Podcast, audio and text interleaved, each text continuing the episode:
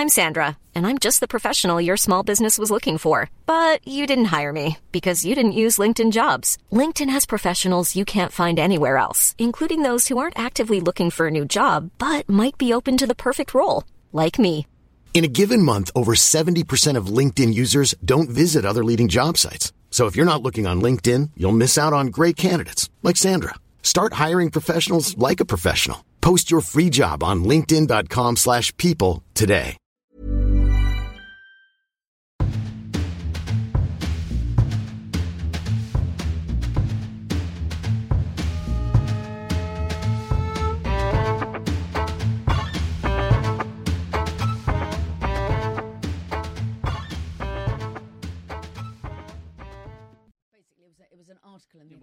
I mean, true. it's not a book. I mean, it really should not. It's not a book. It's not No. even a long article. Mm. It's sort of. Well, as we're into ever shorter no, books. no, no. I mean, it, make, this make, it makes this look like War and Peace.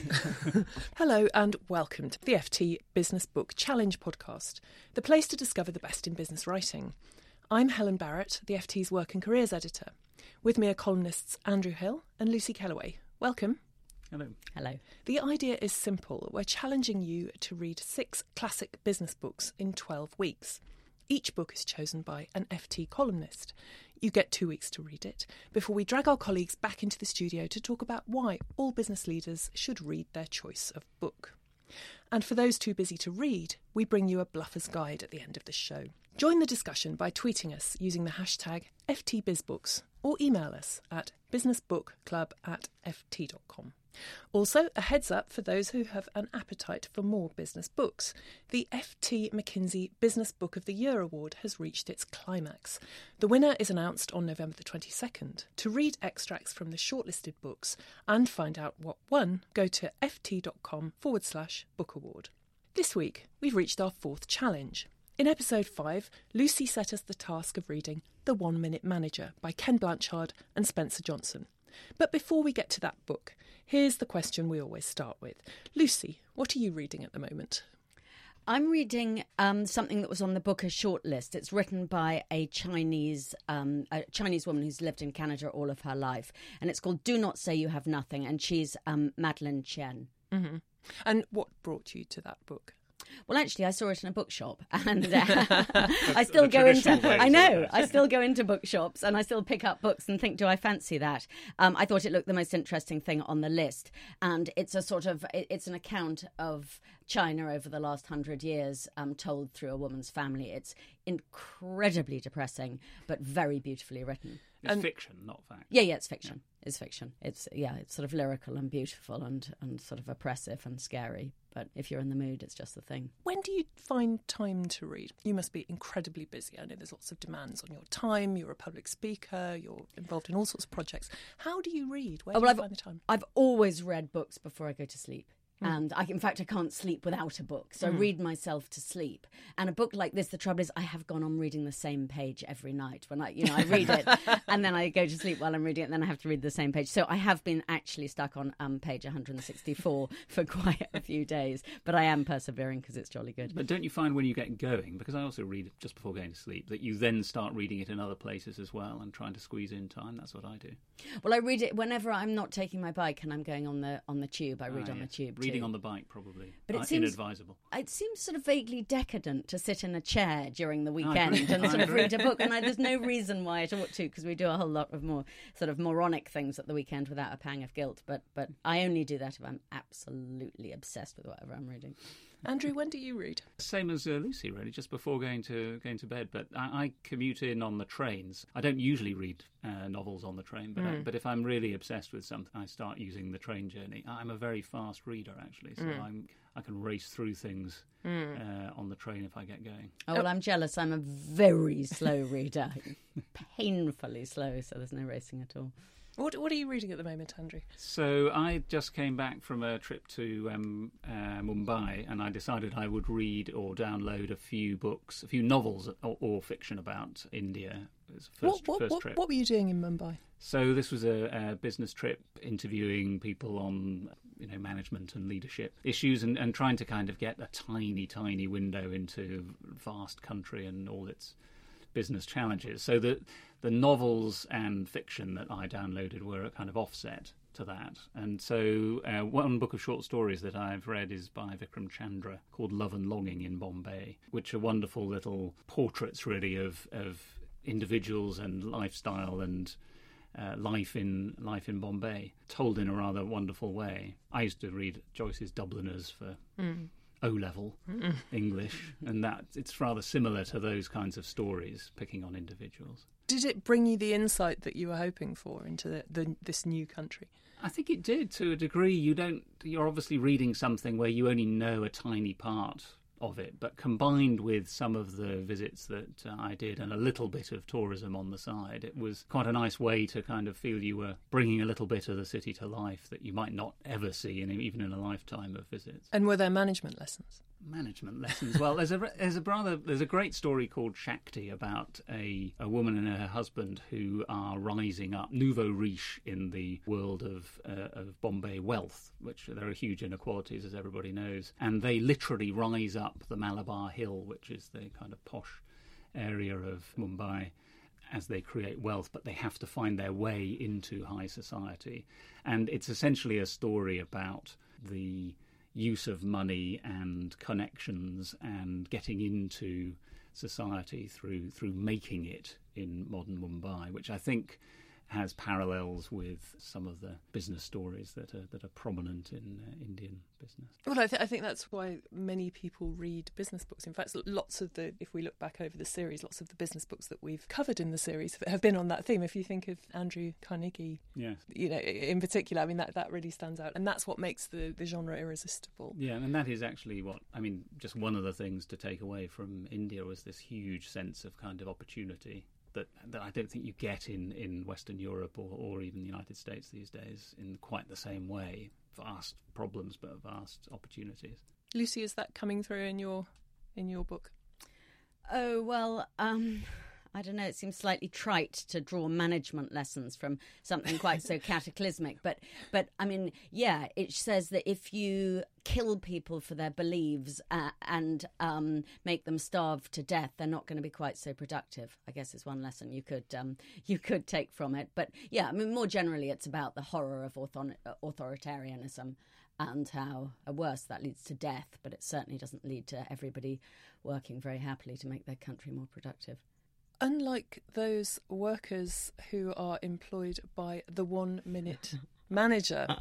your choice of book for the FT Business Book Challenge, first published in 1982, according to its authors, it has sold 13 million copies. Uh, written by two US management experts, Ken Blanchard describes himself as one of the most influential leadership experts in the world. Uh, it's incredibly short. It can be read in under an hour by pretty much anyone. It's just over 100 pages. And we always read out the blurb on this podcast. And this blurb is just as brief as the book itself. Uh, this book will help you find meaning in your work and make your life better. Lucy, why should every business leader read The One Minute Manager? Well, I don't think they should read The One Minute Manager for a start. The reason why I chose this book is because it's incredibly short, as you've pointed out. Even me being a snail like reader, it was a little bit more than an hour, but then I was taking notes as I went. I chose this book because it's incredibly famous, incredibly short, and until this weekend I hadn't actually read it. So I was very, very curious. you know, as you say, it's been around a hell of a long time. It's become a catchphrase. And I was really interested to see does it have anything to tell us now? And Andrew is, is looking sort of slightly kind of cryptic stroke disapproving on queasy, the queasy even. And even though I've t- spent my whole working career taking the piss out of cheesy things, the book is a sort of parable. It's written. Um, there's a sort of there's a young, keen young manager who goes to interview the the one minute manager about what his secrets are, and it's all written in a sort of very lame kind of narrative. but at the same time, I kind of loved it. It was very simple, very, very clear. And some of the messages are true and the rest are a lie, but maybe we can get onto that in a second. I mean, it's, it's, it's interesting that you talk about the style being it's in the style of a parable. I don't know if you thought this when you were reading it, but when I was reading it, I thought it's quasi biblical, isn't it? It's almost like the the one minute manager has the truth and he is dispensing the truth to the curious young aspirational manager. And all his employees speak of him with this great reverence and this great you know knowing and all is slowly revealed in this little story. It's strangely biblical well i don't it? know. I, I, think that, that the writers of the bible should sue you for saying that. Um, that the language of the bible is absolutely beautiful poetic metaphorical yeah. hugely rich about the human condition this is banal to a fault. I'll just read you the first sentence, and I, I'm not recognizing this from the Bible at all. Once there was a bright young man who was looking for an effective manager. That doesn't sound very biblical to me. What it does sound, though, is very, very clear. Yeah. And clarity and brevity are the two most important things that there is in all writing and particularly in business book writing. Andrew, you know this for all the blinking books you have to plough through every year for the prize. and, you know, it was Winston Churchill or whoever it was saying, I'm sorry, this letter is so long, I didn't have time to make it shorter. The same thing applies. And what this book is so brilliant at doing is it's it knows what it's about and it tells you very very clearly. Yeah now so i i have a sort of sneaking admiration for this book partly jealousy because lucy and i labor every week to come up with something new to say in a column. This is probably about eight nine columns length yeah. uh, in total. They've written one thing They've written it, as she says, very clearly, and they've sold 13 million of it. Just and and what's more, derivatives of it in in ways that we can only imagine. So we're in the mugs game of trying to invent something new every week to say about management and leadership and and business, and they've managed a one-off well, I don't know. Speak for yourself, Andrew. I'm not trying to think of something new to say because I don't think there is anything much new to say. I'm trying to think. Well, we're trying to think of something different from last week. Definitely. Oh, yes. Although I don't know, some of the old classics I find, you know, they worked last time. Let's try them again. But maybe we should just tell people at this point what the insight, such as it is, yes. of this book. So, what the insight, such as it is, is is that what makes the one minute manager so special and why he can afford to manage in one minute is he has stripped down managing people into three key parts. The first is that you've got to set very clear goals for everybody, and they and he calls them one minute goals, and you've got to re- write them down in a maximum of 250 words on one sheet of paper. So that is the goal setting. Then you give one minute praisings to people. You try and catch them doing something right and you praise them. And then you catch them doing something wrong and you give them a bollocking. Although he doesn't call them that. No, well, actually, this is, yeah, the one minute reprimand. one minute. And so when I first opened this book, an absolute shiver of pleasure ran through me at the word reprimand because it was fine in the 1980s, but it's absolutely not fine in the cheesy age of management that we're now in. And the idea that one of the three principles of managing was giving people a bollocking stroke reprimand was thrilling to me. And, and just as we were chatting before this, Helen, you've told me something that makes me very, very sad. Yes. Now, I couldn't get hold of the classic edition of the One Minute Manager, so I had to get hold of the updated One Minute Manager, which is called The New One Minute Manager, still by the same authors but it's been rewritten for the digital age and it is it's rebranded the reprimands as redirects which is to say that you don't attack people you don't criticize them but you just gently refocus them. That's very uh, what do you think yeah i'm so i mean i feel a column coming on. I really really do. The fact that we you know a redirect. Who wants a redirect? I mean if my manager came up and said you know lucy time for a redirect I would, yeah, I, I, would not feel at all happy about that. It's also implying that if you get something wrong, simply by redirecting, redirecting, it, it'll be right, and that's not always true. But look, if we can, can we get back to the main principles of this? The thing that is genius, and for this reason, actually, I'm going to take back what I said earlier, and every manager really ought to read this, is the thing about goals. in no job I have ever done has anybody taken me to one side and said, These are the goals of your job. Here it is. This is what you're going to be judged Well, that, against. that's because you're you're famously disdainful of career appraisals, which I love, and which always set goals, goals oh, that Oh, no, I consult. No, no, no, no, no, no, no, no, no. They are absolutely pathetic. You've got to have your five goals, and they can be anything you can think of. The whole thing's a complete charade. It's and it's not shouldn't be at the appraisal stage. It should be at the when you are hired. It should be explained to you on your first day why you've been hired and precisely what it is you're supposed to be doing. And I suspect that 99% of people who are in employment don't, no one's actually bothered to have that conversation with them. It's partly because the managers don't really know what everyone is supposed to be doing. So true. you don't have a hope. And so if you can actually do this, I think the difference is phenomenal. I think the other thing that's good about this and is that the goals are also part of a constant feedback. And so I'm with you on the career appraisal once a year or once or even once every Yeah. six months.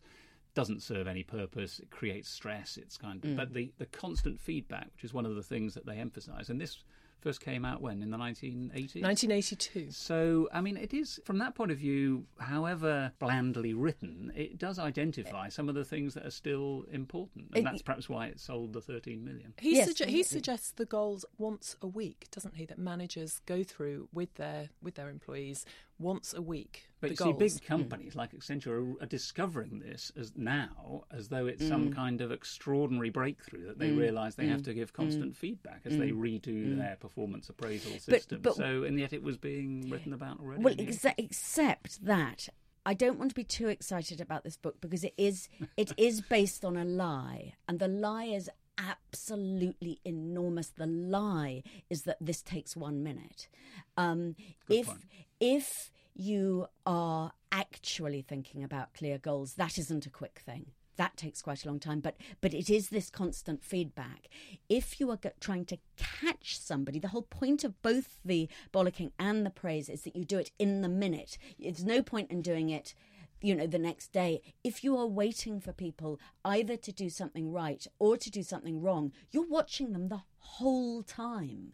So the idea that the one minute manager is just twiddling his thumbs looking out of the window waiting for another young man to hand down the wisdom just doesn't sta you know that just doesn't work. So there's that. But the other thing that i thought was psychologically fascinating is that he says so you set the goals then you wait you lie in wait for for your employee to do something praiseworthy you praise them but then they understand the process so well that you don't need to praise them at all anymore they praise themselves well that is based on a very different um, model of human nature than any i've ever come across i'm not ready to start self-praising thank you very much i really want it from other people and i think that's a human weakness that i share with lots of others Yeah, totally agree about the constant feedback. I mean, people don't spend enough time. They need, that's the whole reason why Yeah. appraisals don't work, however they're structured, is because people think they can do them in one minute. So in that sense, they're Yeah. promoting that kind of fallacy. That's that's Yes. that's dangerous stuff. yes completely Um, and and I would say, being a kind of interested in the bulkier business book prize winning type business books, that it depresses me. Even so, despite my admiration for their success in turning something so short into something so um, uh, enriching, self-enriching in their in their case, uh, depresses me that this is the kind of book that people are still picking off the shelves. Uh, But should it? Because that key message about goals is, I suspect, worth any of the more convoluted messages in any of the books that have won our FT Business Book Prize. Oh, well, I'm not sure I'd go with as far as that about the winners. I'd certainly go about the other 9,999 Mm, That didn't books win our marvellous prize. not winning Yeah. our prize. Uh, there, there are plenty that are filling shelves that need not and could be replaced with this, which are retailing similar similar ideas. The, and the fable, of course, has become a kind of uh, fantastic money spinner. I mean, the co-author of Ken Blanchard, Spencer Johnson, wrote "Who Moved My Cheese," Mm. still, I think, an even bigger seller than uh, than this book. But you see, that was interesting because I thought that Who Moved My Cheese was so stomach churning. It's horrible little parable about sort of mice or whatever it was. I really just couldn't get beyond the second page. I felt so patronised by it. But this one is the beautiful, sort of simple first model Yes. that I didn't think was patronising, They've, particularly. yes, they've taken out. They have taken out. They, they've made it so simple that it actually does have that ability to be be slightly tweaked and Yeah. resold, and they've, they've Yeah. produced lots of derivative versions. There is a rather horrid story which I don't think works about pigeons and being Oh, like a pigeon, which is one of the ones that uh, I found un, unattractive. I'll start with a pigeon example and then move on to people," said the manager. "Just remember, young man, people are not pigeons. People are more complicated." Yeah. Well, Well, he's I don't there. know. He is right there, but I was sort of nodding in agreement because yes, he's right. so, so yeah, and I didn't mind the pigeon example, just in case anyone would like to hear the pigeon example. The point of the pigeon example, I think, if I understood it, simple though it was, is that there's no point in setting the goal of the final thing that you've got to do because the pigeon will never understand. You have to set a goal that is reachable and then praise that. And you know, I thought all of that actually meant people were very like pigeons in that particular respect. And so I, I quite liked it. Well, we're only grateful that they resisted the temptation to produce a whole pigeon fable. Yes, exactly, which is what they did with Who Moved My Blinking Cheese. Exactly. And he's big on the power of the pause, isn't he? In each of the three mm. lessons, a pause comes into whether you're setting a goal or whether you're praising or whether you're reprimanding or redirecting or whatever you're doing. You, you have to pause. Well, we're all pausing now as we as we take in what you said. I mean, uh, yeah, I thought the pause was quite good. I like the pause. The pause makes the manager very in charge of it, and it's quite easy when certainly when you're doing the reprimand to sort of gabble away because it's all so stressful and difficult. But if you do that and then you pause, I think it does make the penny drop. The the thing that I was a bit more doubtful about was he's also a great fan of the manager touching the other person. Now, I really do not want to be touched by anybody who manages me at all. Yeah, and actually, I was I, that made me think when I read it about. I don't want to get us onto a, a, a distraction here, but uh, that moment in the meeting between Trump and Obama, the first meeting in the White House after uh, Trump had become president elect, where where Obama reaches over and touches. Trump, and I thought he's been reading the One Minute Man. Yeah, he has, and, and I mean he's right. That, that, that touch is very pow- powerful. But just as I was sort of scribbling no and no way down the margin, and don't let anyone ever touch me, I, I was sort of I don't know if I was pleased or disappointed to see that they actually write something very sensible at the end of the book, saying that you know touch is incredibly powerful, but if you get it wrong, it does a lot of You'll be straight to HR. yeah, you'll be straight to HR. Yeah, yeah, yeah. It's not only that you'll be straight to HR, but but you know to for a redirect. uh, for a redirect. Yeah, but you need to make sure that the person is um, okay with being touched before you do that. Now, that seems to have been edited out of the new one Oh, minute really? manager because the fascinating. version, version I read No did not- touching. no touching, didn't mention touching. This uh, God, this column that I'm going to write comparing the two is, is says it all about how management culture has been flushed down the loo since 1982. I mean, you know, it, yeah. all, yeah, all the things we seem to have admired about this rather slight book have, seem to have been uh, adjusted. I mean, my adjusted, admiration for them is actually ebbing away by minute by second, minute. yeah. And what did you think of the manager himself, this omnipotent character, the one minute manager, Andrew? Well, I mean, I write a lot about top-down managers, and Mm. you know how poor an example that is, and indeed, in the case of Trump himself, as being a kind of top-down management icon, and I don't like the idea of that. But I, I, I kind of forgave it in this case, partly because it sort of predates the 1990s rise of the you know, kind of imperial CEO, and in that sense, I think they, I think the way that they do it as a, I don't want to overstate it, but they do drain it at the same time as draining the prose of any interest. They also drain it of any anything you can latch on to really criticise the idea of a of, of a manager with a kind of, as you put it, biblical role here. And it didn't jar with me quite as much as I thought it might. Although perhaps I'd been kind of drawn into the uh, the style a bit too much by then. Well, I'm much keener than you are on people being given instructions and top-down leadership and all of that. I think that the alternative is is quite often a fudge is also top-down, but we just have to lie and pretend it isn't. So I love this because it's true and clear.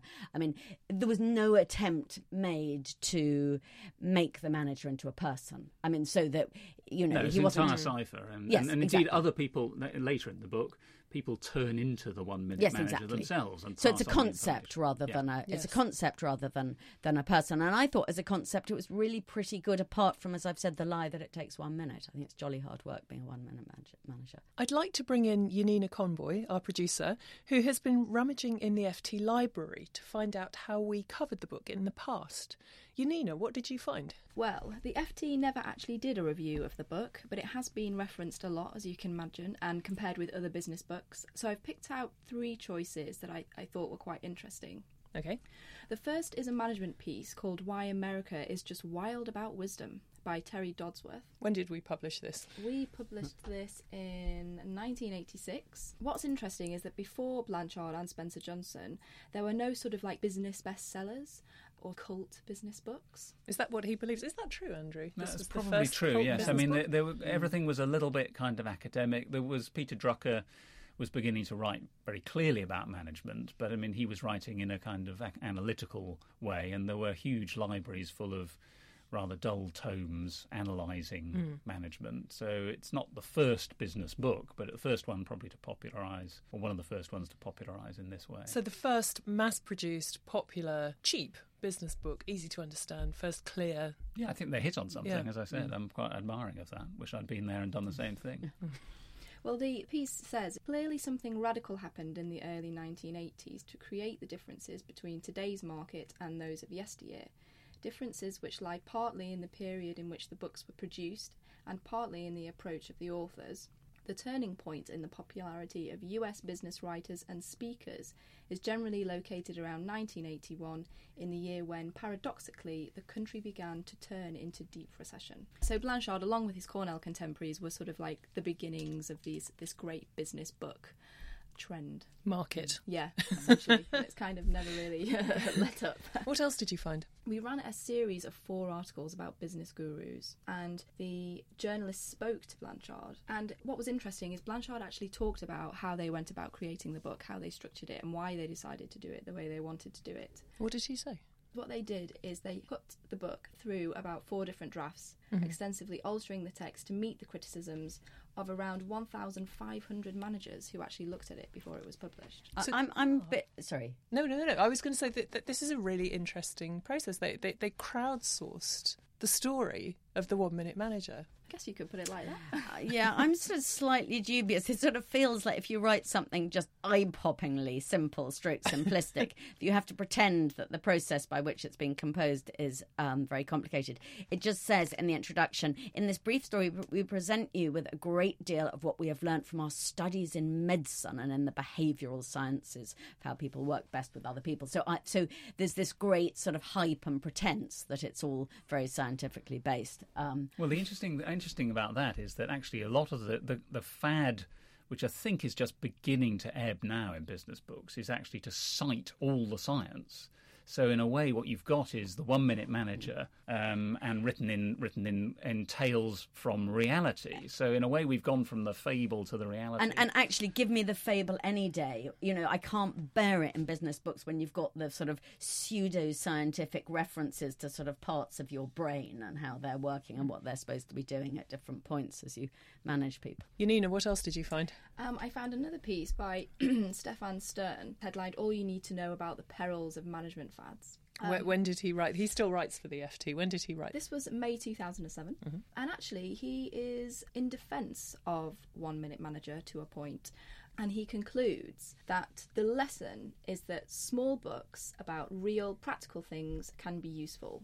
Small books about big complicated things are unlikely to be much good, though they may sell well. And small books about small meaningless things are worthless. Still, the fad machine is unlikely to seize up anytime soon, and eternal vigilance is required to monitor its output. I've always thought that Stefan Stern was a genius, and I, I, I agree with every word there. I bet you too, too Yeah, as well. absolutely, yeah. Andrew, you're nodding. yes. Lucy, can you give us a one sentence bluffer's guide to the one minute manager? If you're managing anyone, you must decide what they are supposed to be doing and tell them. You must then tell them if they are doing it right or not. Frequently as they go along. Very good. Thank you That was, very a, that was a sort of five second, one minute manager digest. You're the digest of the digest of the digest. Our next challenge is set by FT columnist Emma Jacobs. Her book, Sex and the Single Girl by Helen Gurley Brown. Here's Emma with her pitch. When I was considering my business classic, I wanted to look at a topic I've written a fair amount about women at work. I looked at various books Lean In by Sheryl Sandberg or Anne Marie Slaughter's Unfinished Business, but I wasn't convinced that these will stand the test of time. They're good, lively reads that raise important issues, but I don't think people will be reading them in 50 years' time. I realised, to my embarrassment, that I hadn't read Helen Gurley Brown's Sex and the Single Girl, published in 1962. There are chapters on work and how to use your sexuality in the workplace, which may make 21st century readers balk, but hear me out. I wondered whether we could learn something from the experience of working women 50 years ago, and I found out we can. You can join the discussion by tweeting us at FTWorkCareers with the hashtag FTBizBooks, or you can email us at businessbookclub at ft.com. We'll be back in the studio with Emma in two weeks' time, and we very much hope you will join us. In the meantime, thank you to Lucy Kellaway and to Andrew Hill and to Yanina Conboy, and thank you for listening.